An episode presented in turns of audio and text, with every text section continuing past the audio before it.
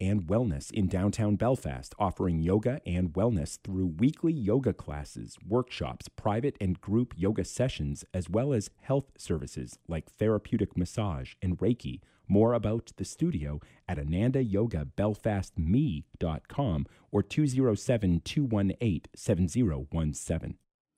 It's 10 o'clock, and you are tuned to WERU FM 89.9 Blue Hill and streaming online at weru.org. Democracy Forum with your host, Ann Luther, is up next.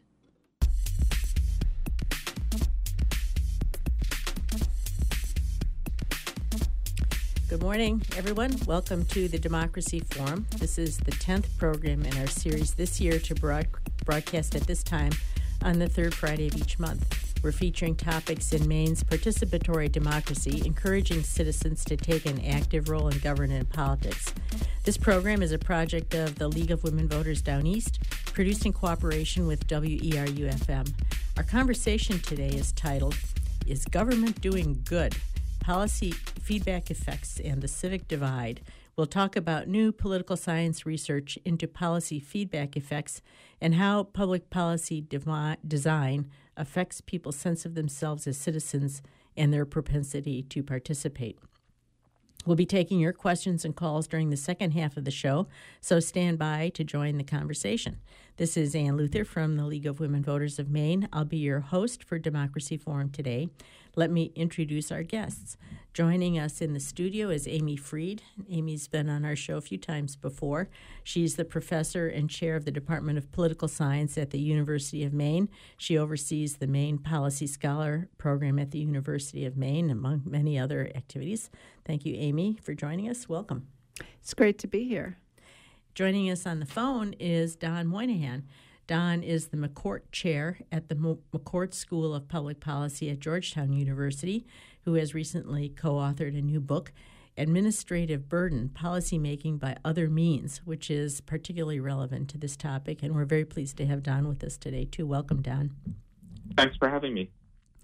New political science research is examining the topic of quote unquote policy feedback effects how some public policies seem to motivate more active civic engagement among citizens, while others engender a sense that democracy is not working for them.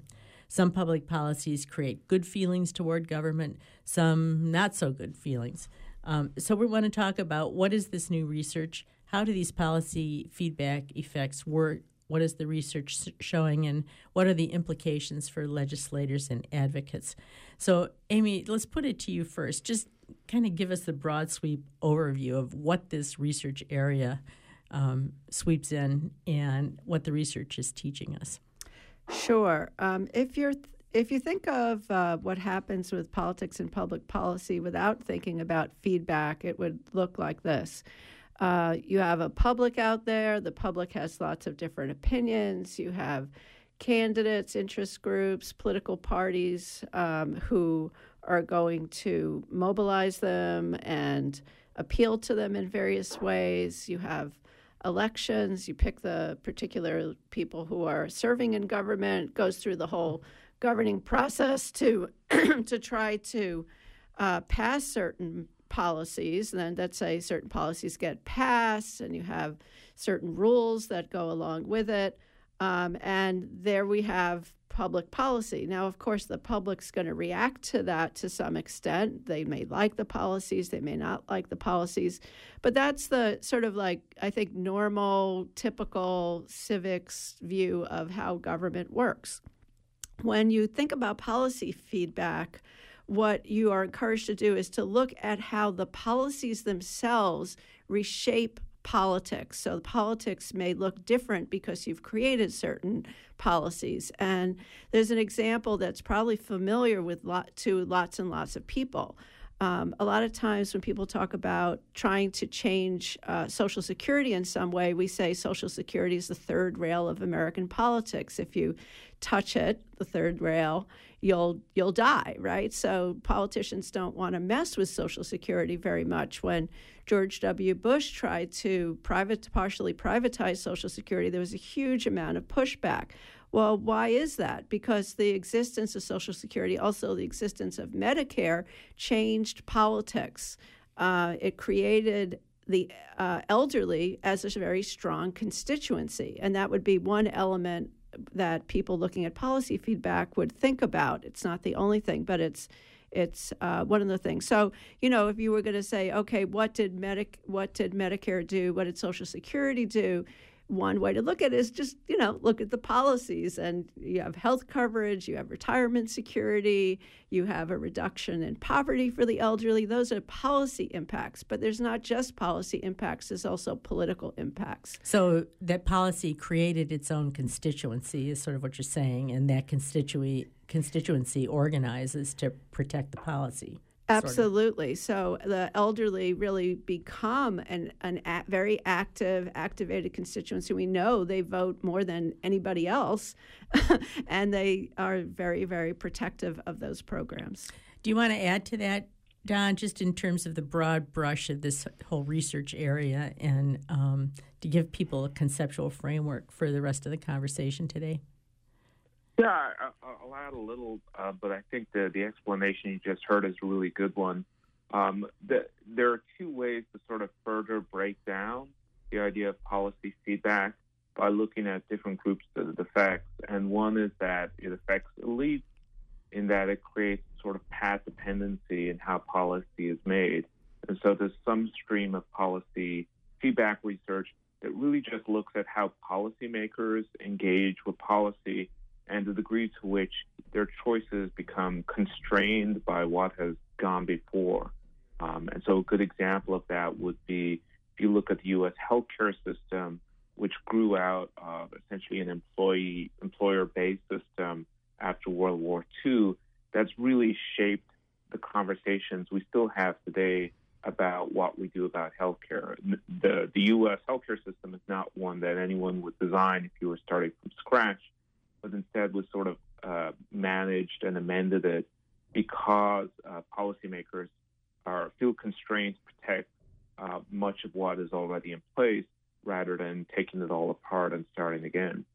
Um, and the second way in which policy feedback uh, generates these effects is, uh, as, as, was mentioned, the effects on, on the sort of the, the citizen, the mass public. And, and here the idea that policies make citizens by uh, teaching them messages about their standing as citizens, but also by, by providing them resources which they then use and draw on to become more effective political advocates.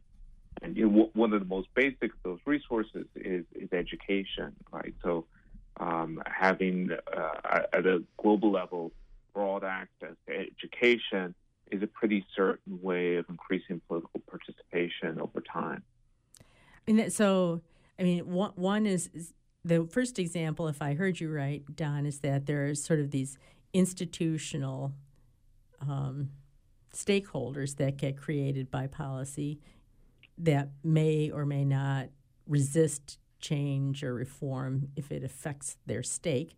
And then mm-hmm. the other is sort of the citizen or grassroots roots aspect of it. And I'm kind of interested in what you said about um, how some part of this is implicit messages that citizens may receive. I see Amy nodding, so talk about that a little bit, Amy. Sure. I mean, uh, Don mentioned education, and there's really great research related to that. Uh, and there are the, the, the the sort of jargony language on this is saying that you can you have certain uh, resource effects and interpretive effects. So the resource effects are you're gaining certain abilities from education, uh, which you know puts you in a good position, certain kinds of jobs, etc., professional standing, and then the interpretive is the the kind of the message that you're a worthwhile member of the society in a way, a sense of empowerment. And so, uh, for example, uh, I'll just mention uh, two authors. One, Suzanne Mettler, who wrote a really great book about the GI Bill and how uh, you know the post World War II GI Bill, which you know millions of people used, and how that affected them as citizens. They, you know, certainly we know that they did well economically. A lot of times people say the GI Bill built the American middle class, but it also affected them in their sense of as uh, having a stake in society and as citizens. Um, and uh, Deondra Rose, who's a political scientist at Duke, uh, wrote a really great book about women and how education for women, all the different policies pre Title IX, post Title IX, have affected women in terms of both their sense of citizenship and their the resources that they get from having the education, and then they become more involved as as citizens and uh, see themselves as having more of a stake. And of course, if you have some group that wasn't involved before in politics that then gets involved, that can shift the issues that are considered. You know, they're, that what issues those people are interested in. It can it can affect the balance of power, ultimately who gets elected, uh, and who politicians have to pay attention to. Are there counterexamples where policies have depressed uh, people's sense of themselves as citizens? The two you gave, Amy, seem to be empowering, but there must be some on the other side too. Sure. Actually, there's a there's a book uh, on the criminal justice system that talks about this called Arresting Citizenship, which uh, finds that experiences people have with the criminal justice system, if you have a very strong presence in your community, not necessarily if you yourself have been arrested or gone to jail, I mean, those are effects too, but just if you live in a community where there's stop and frisk laws and, you know, you just don't feel empowered by the criminal justice system, you feel disempowered by it. It also makes you feel like the government is not on your side and that you're not going to have very much of an impact. Um, I've sometimes thought that this means that, you know, like when you get rid of felon disenfranchisement laws in some state, uh, which of course most states have them, Maine is very unusual. We even let people vote when they're in jail. But if you get rid of felon disenfranchisement laws, it's not going to be enough to just say, okay, that now you can go vote. Probably there needs to be some effort to really pull people into the system because of the sense of disempowerment from contact with the criminal justice system. Do you want to add to that, Don?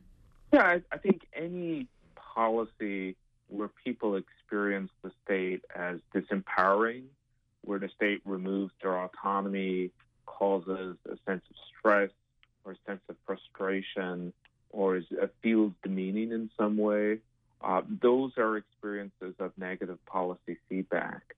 Um, and so the criminal justice uh, domain is an obvious example there, but much of our, our welfare programs, uh, which are means tested, have some elements of those same negative effects. So, you know, if you're listening at home and you're writing down lists of books or authors to follow up with, uh, Jamila Michener's uh, work on Medicaid, where she interviewed Medicaid recipients and their interpretation of, of those experiences in applying for Medicaid or staying on Medicaid, uh, I think is an essential book in helping you to understand why those experiences can be frustrating and make pe- people feel quite um, distant from the state. Um, another example of what is in theory a constitutional right, but one that's very contested, is access to abortion. And so we have in many states um, requirements that the state imposes upon abortion providers that they in turn also provide or impose upon uh, patients that come into their care to do things like uh, read scripts about uh, the potential uh, cost to the mother or uh, the development of the child that is not medically necessary that doesn't really do anything except to make the the the woman feel uh, uh, uh, supervised under the control of the state, and as if her choice is not really a choice that she's allowed to make with some degree of autonomy. Um, so I think that's another example of a of a domain where the state was really reaching into uh, private decisions and casting an iron judgment um, and it's interpreted that way by, by the people who are at receiving it. You're tuned to the Democracy Forum on WERU FM. This is Ann Luther from the League of Women Voters of Maine. Our topic today is Is Government Doing Good? Policy, Feedback Effects, and the Civic Divide. Our guests this morning are Amy Fried, professor and chair of the Department of Political Science at the University of Maine, and Don Moynihan, McCourt Chair at the McCourt School of Public Policy at Georgetown University. We're privileged to have them both with us today. And we've been talking about um, policy feedback effects in the way that they may act on citizens to empower their civic engagement or to disempower their civic engagement. And I want to ask the question next in terms of how does this really pl- play out in terms of disengagement or engagement? Like, how do we measure whether people are becoming more civically active or less civically active as a result of some of these effects? Who wants to go first? Uh, well, I, I think uh, political scientists, and Amy can uh, have some standard items by which they try to measure uh, political participation. So the traditional one is whether you vote, um, but more basic ones like whether you uh, engage in politics by knocking on doors, whether you have high civic capital, so what, whether you um, do things like go out and volunteer, mm-hmm. um, but also looking at people's uh, political efficacy, so their sort of sense of self confidence of citizens. Do, do, I think that I make a difference in society, as well as in their, their trust in government? So that's another well established item, and trust in other citizens. And so there's, there's uh, evidence for all of those types of measures in, in different places that when people have these negative experiences of the state, those measures of civic participation tend to be negatively affected. Mm-hmm. Um, you didn't mention people's attitudes towards government itself. Is that one of the things? Like, do people like or dislike government or tend to favor more or less government as a result of this? Uh, I think they they are they're trusting government. There's, there's sort of a documented effect on trusting government. So for example, if you have similar um, socio-demographic backgrounds but experience more universal programs versus more means-tested programs, you're more likely to have a higher sense of trust in government. Um, I, I don't know if there's work that is, expressly about your support for um, broadening the size of government, um, but it seems like the trust in government is one of those measures that everyone could basically agree is, is pretty important for a functioning democracy. You mentioned um, means tested versus universal programs, and that seemed like it sort of implicated a sense of worthiness in the conversation. Amy, is that sort of what's going on there? Uh, well, there's definitely some stigma in society towards certain programs for low income people. Um, and, you know, uh, there's uh, the idea of who's the worthy recipient or the, you know, the even among low income people who, who are the worthy poor, um, you know, uh, can go back historically and look at the development of social welfare programs. And, you know, often they were initially for, for widows and widows with, with children. Um, and you know single mothers would fall into a didn't get coverage at all. And then when they did it was often seen in a very negative kind of stigmatized way you know the the welfare mother or the reaganite kinds of language of welfare queens.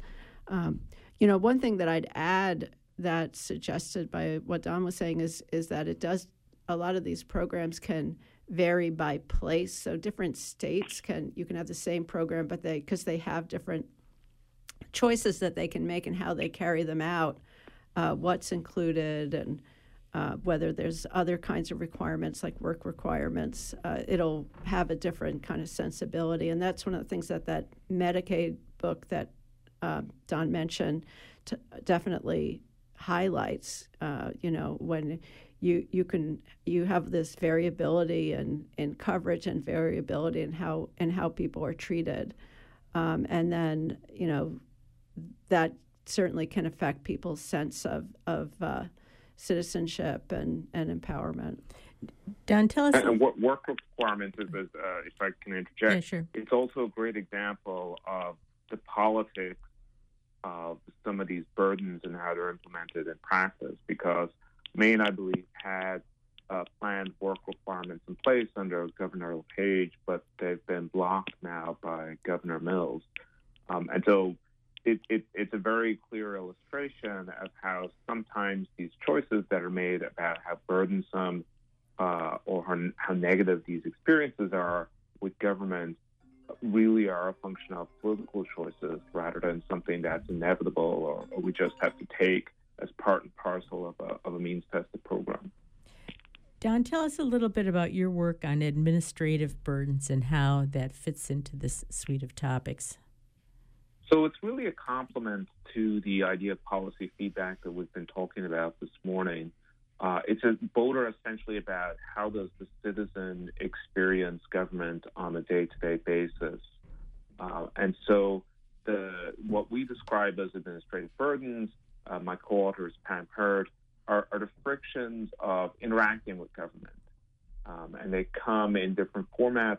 So one is the learning cost of finding out if you're eligible for a program and, and what it takes to apply. Uh, there's also the compliance cost of filling out forms or documenting you are who you say you are, responding to, to bureaucratic directives. And then the third category is psychological costs. So uh, your sense of stigma that Amy mentioned earlier, if you're participating in, in an unpopular program, do you experience a loss of autonomy? Do you find the experience stressful? Um, and collectively, we think these burdens are part of the policy feedback process because all policies have to be implemented, and these burdens arise in the process of implementation. They therefore uh, color our experience and perception of government, and, and to some degree, they're inevitable. But uh, part of the theme of our book is that they're often deployed unnecessarily and often deployed for political reasons, uh, where you have policy actors who might have an antipathy towards uh, uh, a particular group that's receiving services or the policy itself. And so, one way uh, that they can approach the policy instead of reversing it is to simply to make it more burdensome to access. So it becomes a form of uh, dysfunction by design. Um, the net result of that, though, from the citizen's point of view, is that suddenly they're experiencing much more hassles rather than help when they um, interact with government. Well, and is the um, realization of these feedback loops in a way providing a new tool to the opponents of some of these policies that make them double down on these negative feedback effects? Do you know what I'm saying? Yeah, I think to some degree we think that that's already happening. So um, it, in our book, we we basically take the biggest uh, programs in uh, the American budget. So we look at Social Security, Medicaid, Medicare, the Earned Income Tax Credit, and food stamps, and and those programs by themselves make up the bulk of the U.S. federal budget. And what we can show across those programs is that uh, Republican politicians have been particularly effective at looking for ways to add more burdens into those programs, partly because their uh, philosophical view of government is that many of these entitlements are unnecessary and will be better um, uh, provided by the marketplace. And so they have a higher level of suspicion of the programs themselves. They're more concerned, or, or they have a stated concern about fraud. Um, and so they're willing to impose uh, more requirements, more documentation. Um, uh, we mentioned work requirements as a very good example there, where you see governors who are uh, intent on adopting these uh, uh, uh, tend to be more likely to come from red states rather than blue states. Um, and so, to some degree, this this process is already happening, and it upends a little bit our notion or our conventional wisdom about what the political parties are like. So we, we have this sort of intuitive uh, belief about politics that uh, Democrats are the ones who are quite comfortable with using state power, whereas Republicans are much more concerned about the intrusion of state action into people's lives. And across these different policy domains, we show much more comfort on the Republican side with using the rules and power of government to actually limit access to public services. And now, of course, we're we're learning, as you're telling us, that there's a sort of added, I don't know, benefit, if you want to say, in suppressing voter engagement among those populations, which might be expected to vote for the other party. Is that true? Yeah, and that happens in quite directly via um, election policies as well as through these uh, uh, downstream policy feedback effects. So, one chapter in our book goes through uh, the history of voting in the United States and draws parallels with the efforts we've seen really since uh, uh, the 2000s to limit access to the ballot. And these can take various forms, but uh, in general, making it harder for people to register, w- requiring people to have uh, voter ID, removing people from the polls more frequently, uh, fit into a pattern of disenfranchisement that you can trace back in American politics for quite a long time. So there's that very direct uh, in, effort to use administrative burdens to make voting harder. Um, the flip side of that is that in some blue states, the the governors and legislatures that are embracing making voting easier um, are also doing so by trying to remove burdens. So doing things like allowing people to register on election day or uh, allowing uh, basically auto registering people by using DMV information. Uh, so there's a very polarized element to that. But uh, in addition, you, once you set aside just election laws, there is this potential for people to become more disillusioned uh, with government and not see themselves as active citizens if their experiences of government are sort of uniformly burdensome. Um, and uh, if, if, you if your takeaway from your interactions with the state is that this is just dysfunctional, you may decide I'm, I'm not going to invest the time and effort in trying to fix it. Go ahead, Amy. Jump in here. Yeah, I, I, regarding elections, one thing that strikes me, having you know lived in Maine since 1997, is and knowing a bit about the voting systems over time is that I think it used to be pretty much bipartisan, though, to want to have access to the ballot, easy access to the ballot. And same day voter registration was adopted, uh, what, about 1970? 1973 I, by a Republican majority legislature. Right. And so it, it you know, it was, um, you know, uh, something that was very bipartisan, but then we've seen some of those shifts, I think Ann would agree, over over time. Um, in, in 2011, after Governor LePage was elected and the Republicans took the Maine legislature, they passed a law doing away with election day registration, but Maine has a kind of referendum system called a people's veto, which allows voters to gather signatures and then overturn some new law. And it was overturned. It was overturned uh, really quite overwhelmingly, about 60 40, the vote was. Uh, and you know, since then, Maine has done other things to make voting more accessible, like the uh, automatic registration uh, system. But um, you know, it has become more partisan, and you know, but it, but it wasn't in the past, which I think is is sort of interesting. And it may be that you know, politicians were were sort of at least in Maine, were, were less moved by the desire to find every single strategic advantage possible. Um, and, you know, when it came to something that was a small d democracy kind of issue, would be happy to join together to make voting more accessible. Yeah, we have this period in American history where both parties seem to be genuinely interested in increasing turnout. Um, and that probably you could take the passage of the Voting Rights Act uh, in 1965 until about 2000 and say that that that that was as long as that golden era lasted.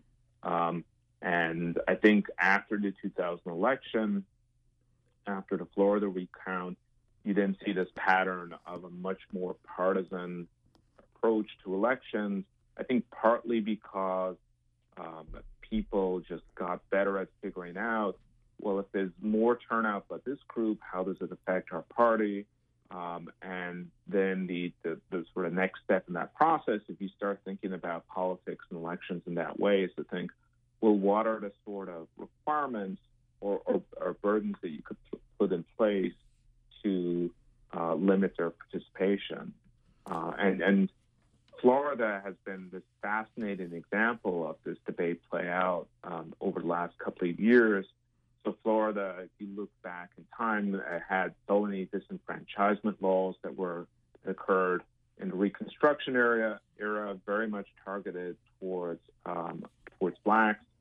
Uh, it had in our last elections in 2019, two thirds uh, of the voting population uh, said we're going to make it easier for nonviolent felons to vote again.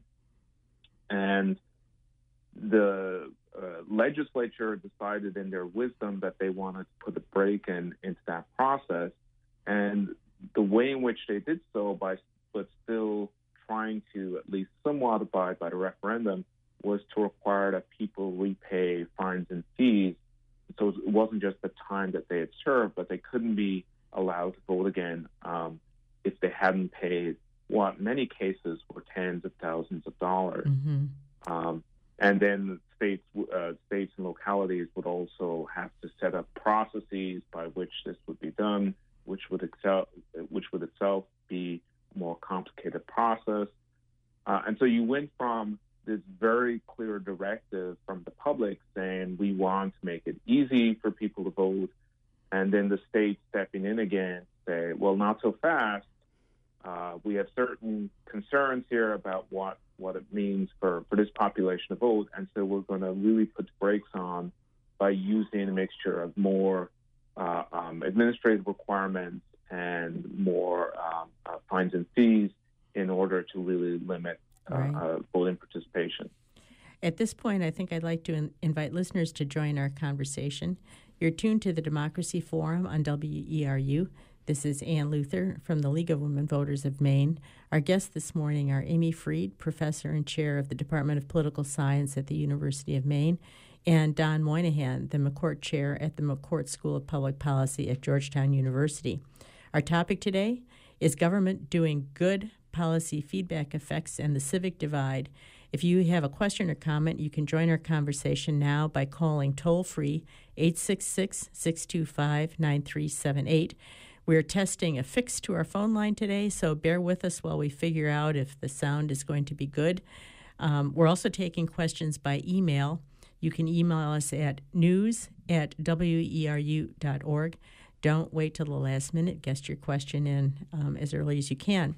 Uh, we're, you know, we've been talking about the um, policy feedback effects in voting law.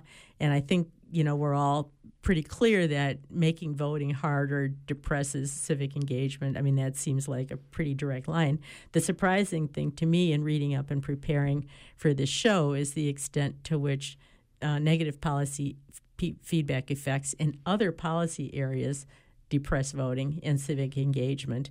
And I'd be curious to hear you each offer an example, the Affordable Care Act or something else that would illustrate how this um, how this works outside the voting area. Do you want to go first, Amy, or?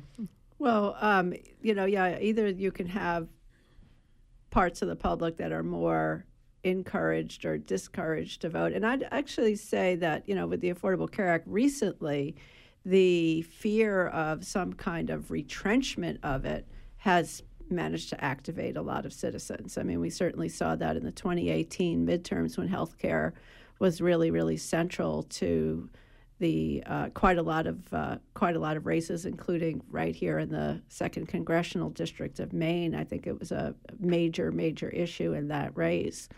Uh, so you know, part of it is you know citizens are are, are sensitive to potential cutbacks to something that they've grown used to. The Affordable Care Act is such a complex law that um, you know I think you have to.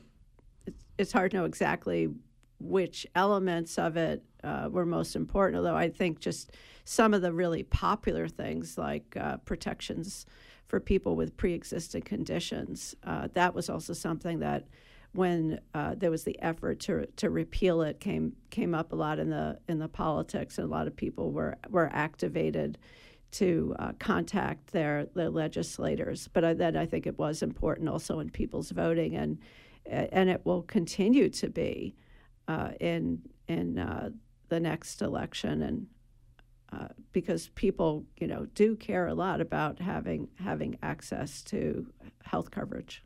Don, do you want to offer a sort of a contemporary example? Yeah, I, will stick with the healthcare area. Um, so there was a paper that was just published um, by uh, Kate Baicker, Becker and Amy Finkelstein that looked at the effects of Medicaid expansion in Oregon. So Oregon had this unusual setup where they essentially randomized uh, who would get uh, um, new access to Medicaid.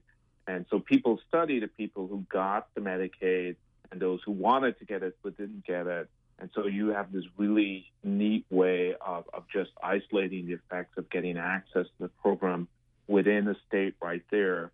So as social scientists, we love that. We think of that as this great natural experiment. Um, and what they found was that participation in, increased in you know fairly significant levels eh, among the population that got access to, to Medicaid. Um, and it could be partly for the sort of reasons that uh, um, Amy had talked about earlier when we were talking about Social Security. So so if you get this new benefit, you're more motivated to be politically engaged because, wow, I really want to make sure I don't lose this. Mm-hmm. So I want to support the candidate who's going to promise to keep it. Mm-hmm. Um, but it may also be because of the, the sort of interpretive effects. So you, you feel like you're more respected by the state. The state is investing in you. And so you have this reciprocal obligation as a citizen to pay that back. Um, and it may also be because it simply it makes your life a little bit easier. And so if, if you're in a situation where you're constantly worried about whether you can have access to health care, if someone in your family is ill, that takes up a lot of the, the mental space in your life and a lot of your cognitive uh, capacity is devoted just to that. And that's the less time you can devote towards um, politics. Um, and so, so those are, you know, those are different reasons when we can't really estimate how much each of those reasons matter. But collectively, it does seem like getting access those benefits does matter. It also matters for, for example, in the area of food stamps, in terms of people's long, uh, long run educational outcomes. So if you're, if you've got access to food stamps as, as kids compared to kids who were in a similar economic position but didn't get access to that to food stamps, you're more likely to finish school, go to college, be economically successful. And we already know that those factors are pretty good predictors on whether you'll vote or not.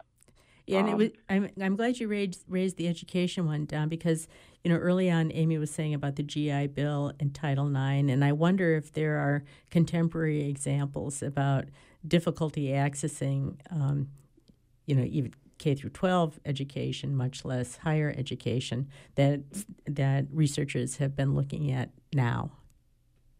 So I think most of the variation we have on access to education is is at the higher level. Right? So most people in in the U.S.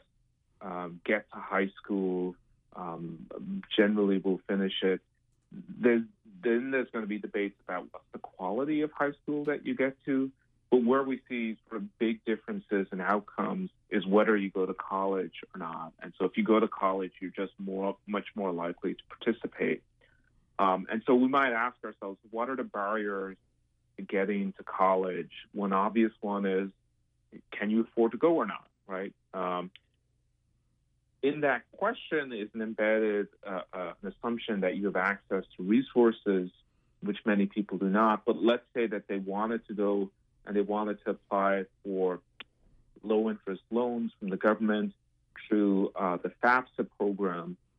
Again, what we find here is that the FAFSA program is, is this incredibly complex um, uh, form that you have to fill out that lots and lots of people just sort of give up with, right? Um, and uh, some experiments that have been taken that have taken place about uh, FAFSA have shown that you just help people complete the form, you know, you help them find the information they need, you help you walk them through the, the questions that seem daunting and complicated, it has a, a big effect not just on whether people fill out and submit the form, but whether they're actually in college two or three years later. And so then you can reasonably infer that helping people to um, complete FAFSA or simplifying the process probably going to have this net long run effect in whether to become active citizens who, who are engaged in politics. You want to jump in on that, Amy, at all? I'll ask the next question if you're. Well, uh, one thing I'd add is, uh, you know, another way that people get, um, uh, going back to the participation element of it, you know, that people get uh, experience and participation, even if they haven't gone to college, is sometimes through organizations. So this is moving it, I guess, a bit off of uh, government policy itself, but you can counteract some of these partic- you know negative effects if you ha- if someone is involved in an organization where they're doing a lot in terms of uh, helping to organize events, planning meetings, speaking in front of meetings, those sorts of things. And uh, you have, on the one hand, some history of that in the labor movement, and also some sometimes in certain uh, religious organizations, depending on the denomination, where a lot of uh, individuals who are members of that church or whatever kind of religious group we're talking about who are who are who really do get involved in planning things. And so even if you have kind of uh, you ha- you have a popula- population or a group of people who don't who haven't had the positive uh, citizenship effects of having gone to college, they can pick it up in other kinds of settings. And it's something that groups can think about in terms of trying to develop that those, those sorts of uh, possibilities for people, because then that also will give them that sense of empowerment. And I, and I'd say that to the extent that the labor movement did did those sorts of things, you know, a certain uh, labor unions where that would be available. The decline of labor in the United States uh, has that kind of negative participatory effect as well. Uh, can make people feel less less empowered and more frustrated. You're tuned to the Democracy Forum on WERU. This is Ann Luther from the League of Women Voters of Maine. Our guests this morning are Amy Fried, professor and chair of the Department of Political Science at the University of Maine, and Don Moynihan, McCourt Chair at the McCourt School of Public Policy at Georgetown University. We're talking about whether government is doing good, policy feedback effects, and the civic divide. If you have a question or comment, you can join our conversation now by calling 866 625 9378 or emailing us news at weru.org.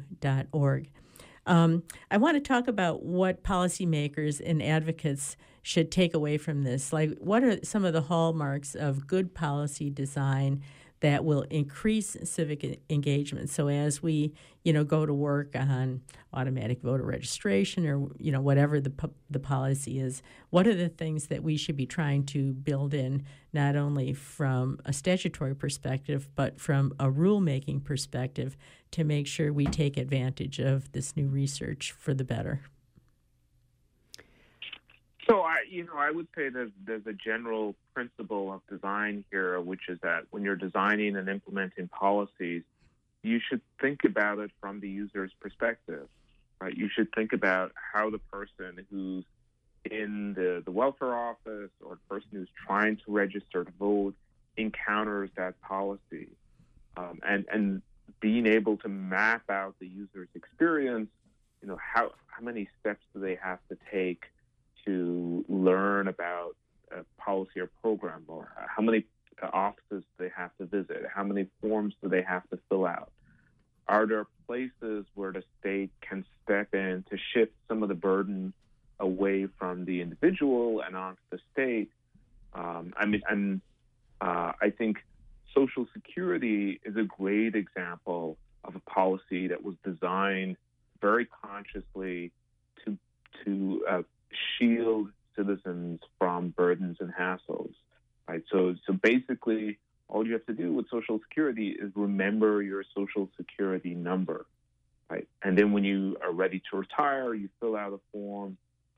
It doesn't take very long. You can go to one of over a thousand offices across the country if you need extra help.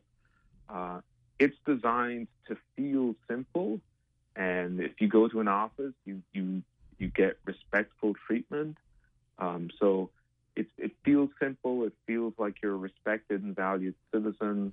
Um, and that's, that, that wasn't by accident. It's an enormously complex program, but it's one that's just been well designed to make sure that we haven't left all of the burden on the citizens who are, who are experiencing the program. And that, that wasn't inevitable. So, you know, we, in our book, we, we go back to the history of Social Security and we talk about some of the choices the designers made at the time.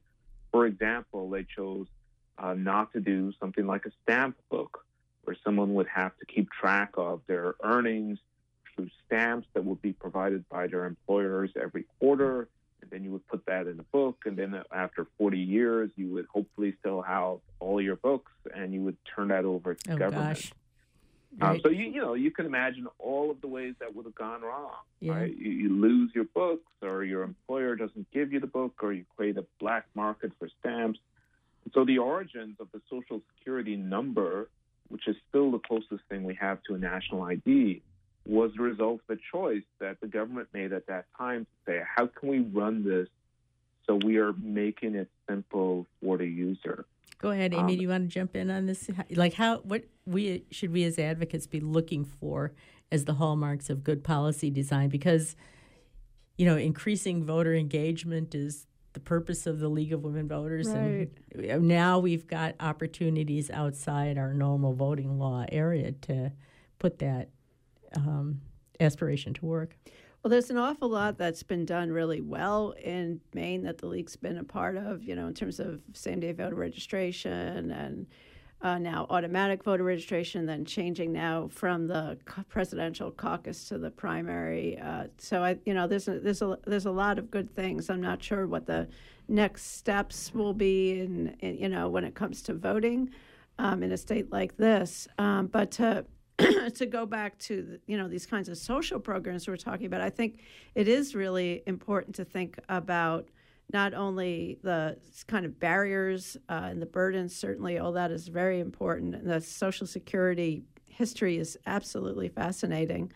Uh, but you know, moving forward with something like healthcare, how much choice should there be for people? And on the one hand, I think we are seeing that people want some kind of choice. If you look at the polling on Medicare for all, uh, the idea sounds popular, but then if it's you know involving not having any private insurance at all, people don't like that.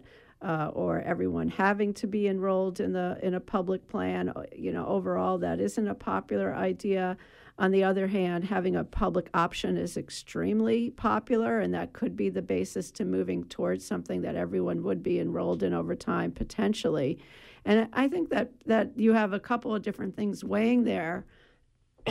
On the one hand, Americans are, you know, have this history of individualism and they like to be able to make choices.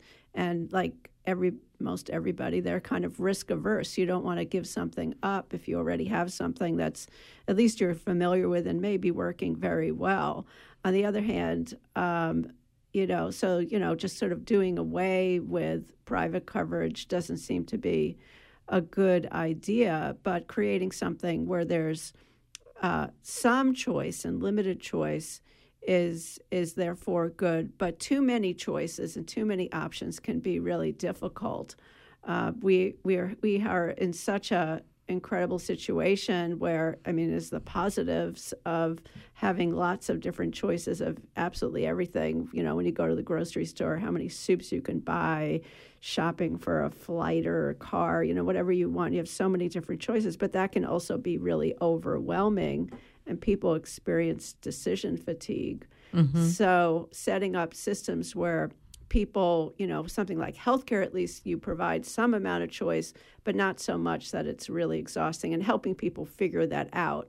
I mean, I know when the ACA first rolled out, and once they figured out how to make the um, the marketplace, you know, website work properly, I would go through it and look at, you know, what the experience would be like to pick out a plan, and it was okay, but you know, it was not that easy, and that's why uh, there were healthcare navigators, you know, who were hired, you know, individuals that organizations could have, or you know, that that would help people pick out their health plan. I know even like the Maine Lobstermen Association at one point, they had navigators to help, you know, lobstermen who were self employed individuals pick out health plans. But I mean, you're talking about the Affordable Care Act as if it has, you know, overall sort of pre- provided positive policy feedback effects, right?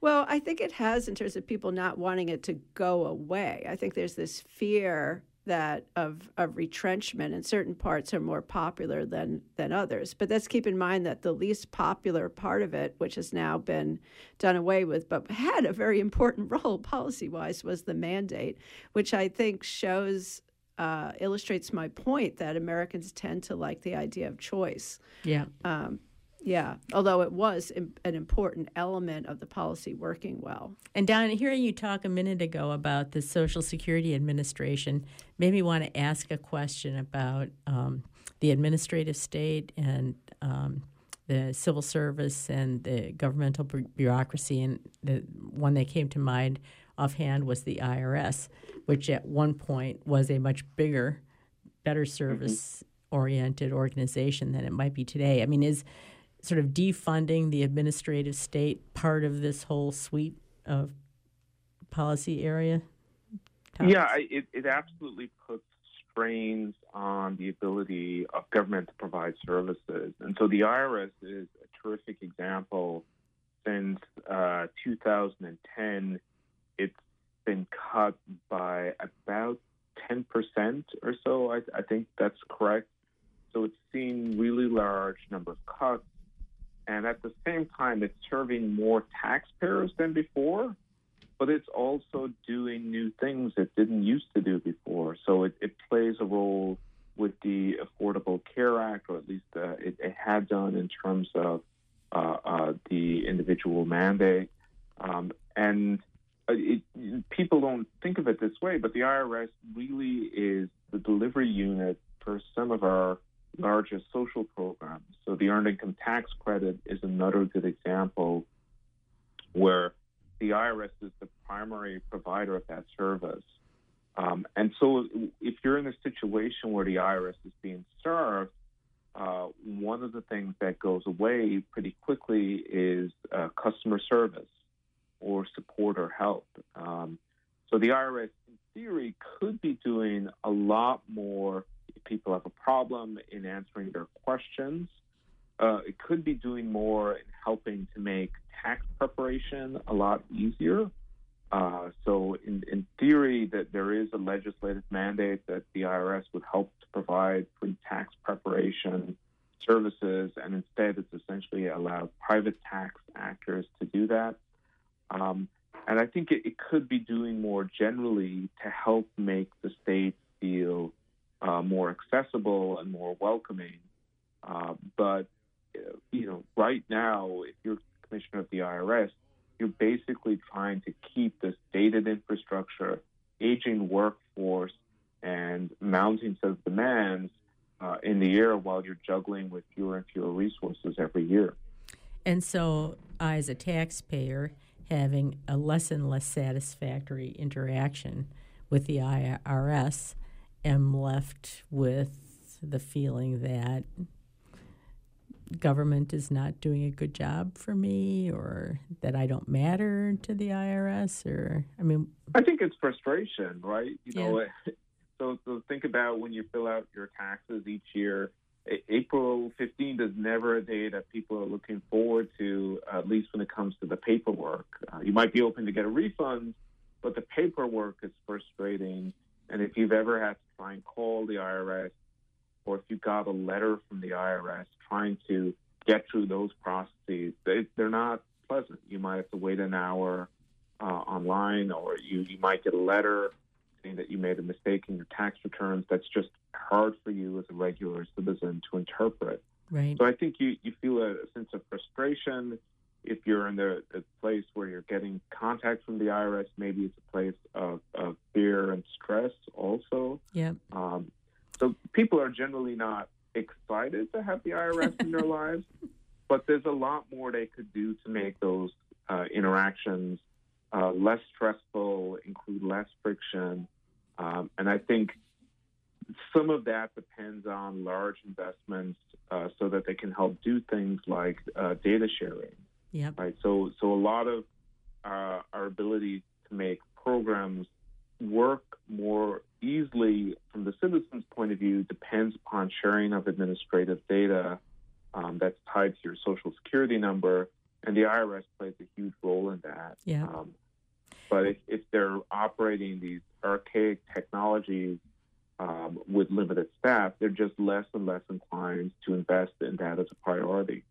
We're starting to run out of time here, and I want to give you each a couple of minutes to make some parting comments. So go ahead, Amy, very quickly, parting shot here.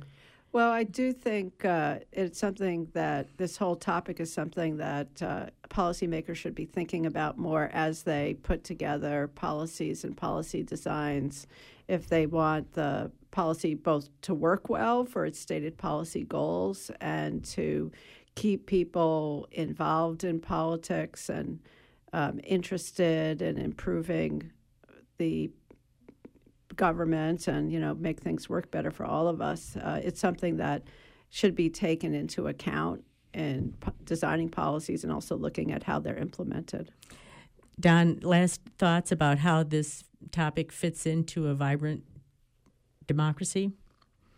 Yeah, I, I think for policymakers and for the public, it means incorporating citizens into the policy process and in, in ways that are beyond the sort of just going to vote every two years or going to a town hall meeting, but recognizing that citizens are the recipients of policies, they're affected by policies, um, and those effects can be negative or, or, or positive.